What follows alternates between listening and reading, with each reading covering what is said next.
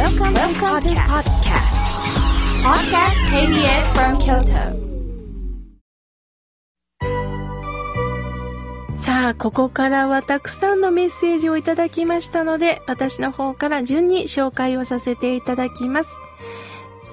妙慶さん、ヨッシーとピノキオです。覚えてますか？3月24日の KBS ホール行きました。メッセージも読んでくださり、妙慶さんとお話ができて嬉しかったです。土曜日の朝、短い時間ですが、楽しみです。頑張ってください、とのことです。覚えてますよ。彦根の方からようこそようこそお越しくださいました。え、こうして直接公開録音で触れるということは、まあ年に数回これからも企画をさせていただくんですが、もうスタッフとお話をしていました。目の前でその姿を見せてもらうということはとっても大切なことなんだな。また逆に来ることができなかった方にもちゃんと耳を届けることができるのか、いろんなところで聞いてくださってることにしっかりと耳を届けられるのか再確認していった時間でした。ヨッシーとキノピオさん、これからもどうぞよろしくお願いいたします。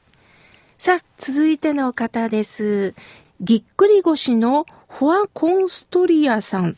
はい、えー、どういう意味なんでしょうね。ありがとうございます。24日、妙慶さんの公開録音に行ってきました。実は、妙慶さんは、ある雑誌のコラムを書いていますよね。もうずっと購読してるんです。だから一度会いたかったんです。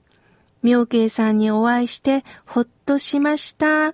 これからもどうぞよろしくお願いしますとのことです。そうでしたか。はい。あの、私もね、ご縁があって、えー、いろんな雑誌のコラムを書かせていただいております。えー、まあ、女性雑誌もありますし、男性の購読の雑誌もあるんですけれども、その読者層、年齢というのをしっかりと編集者さんに聞きながら、その時代に合った仏法をお届けしております。どこで誰が読んでくださってるか本当にわからないんだなぁとね、思いました。どうぞ、えー、これからもこの心が笑顔になるラジオを通じてよろしくお願いします。続いての方です。高槻しおり翔子さん、いつもありがとうございます。今朝も楽しみに放送を待っております。いつも妙慶さん、新しい風を届けてくださいますよ。本当にありがとうございます。また日々の出来事を仏様のお話につなげてくださること、本当にゆったりと深く聞くことができます。ありがとうございます。とのことです。こちらこそ、翔子さん、ありがとうございます。これからもよろしくお願いいたします。さあ、続いての方です。メールをいただきました。妙慶さん、いつもラジオを聞いています。毎週土曜日が待ち遠しいです。その番組を聞いて私は出勤してるんですよ。妙慶さんは、どんな一日を過ごされてますか？日替わり法話も読んでるんですが、お友達も多いですよね。これが妙慶さんの特徴ですね。どうしたら友達ってできますか？妙慶さんを人生の師匠と慕う桃花でした。30歳、デパート勤務と書かれております。そうですか。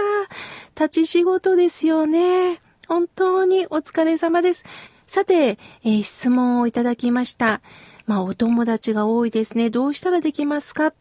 まあ、ありがたいことに、いろんなお友達に恵まれています。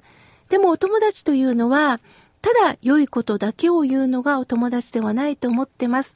言いにくいことも厳しいことも言ってくれるのもお友達だと思うし、落ち込んでる時に励ましてくれるのもお友達だと思っています。年齢は関係ないと思っています。性別ももちろんそうです。そういったお友達に囲まれながら、まあ私も本当に支えてもらい、また私も友達が困っている時には何としてでもお役に立てたらなという気持ちでおります。さあそこで友達を作るコツなんですが、私はできるだけそのお友達の特技、特徴がわかればどんどん聞いています。例えば、介護の仕事をしているお友達には、ねえ、日々、ご年配の方たちと付き合うには、お世話をするには、どういうところを心がけてるっていうふうに聞いてます。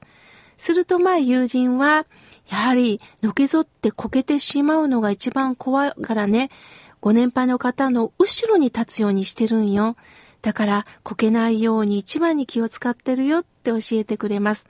すると私もあの、ご門徒の方、いろんなご年配の方とお付き合いがありますから、極力お世話をさせていただくときには、後ろに立つようにしています。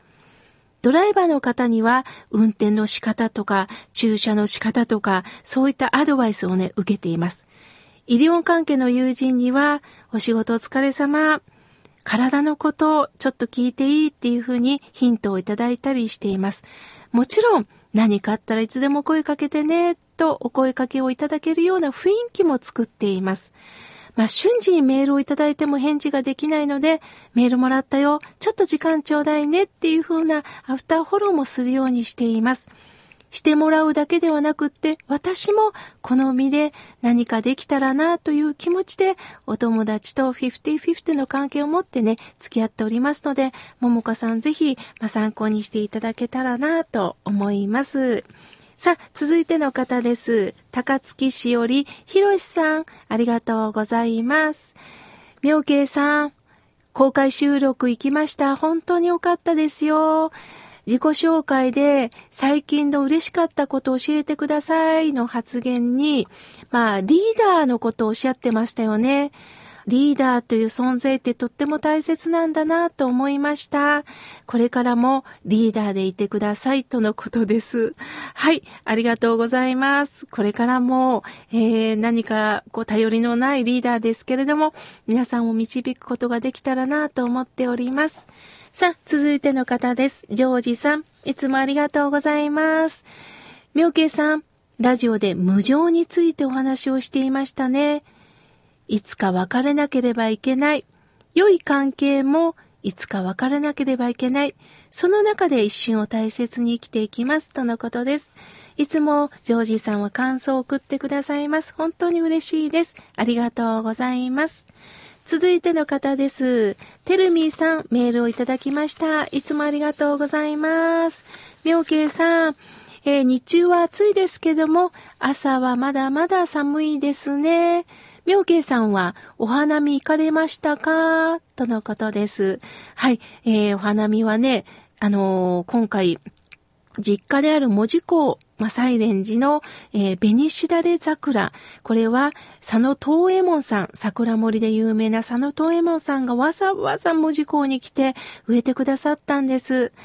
3本植えたけど1本はつかんかもしれんなとおっしゃったんですが、3本とも根付いてですね、今は本当に文字港の桜の名所の一つとして、えー、周りの方を楽しんでもらっております。私も桜を見に帰りました。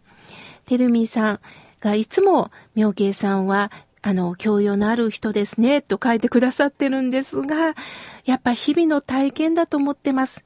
いろんな人とお付き合いをしながら学ばせてもらってる。もうこれしかないと思ってます。えー、これからもテレミさん番組を支えてくださいね。よろしくお願いいたします。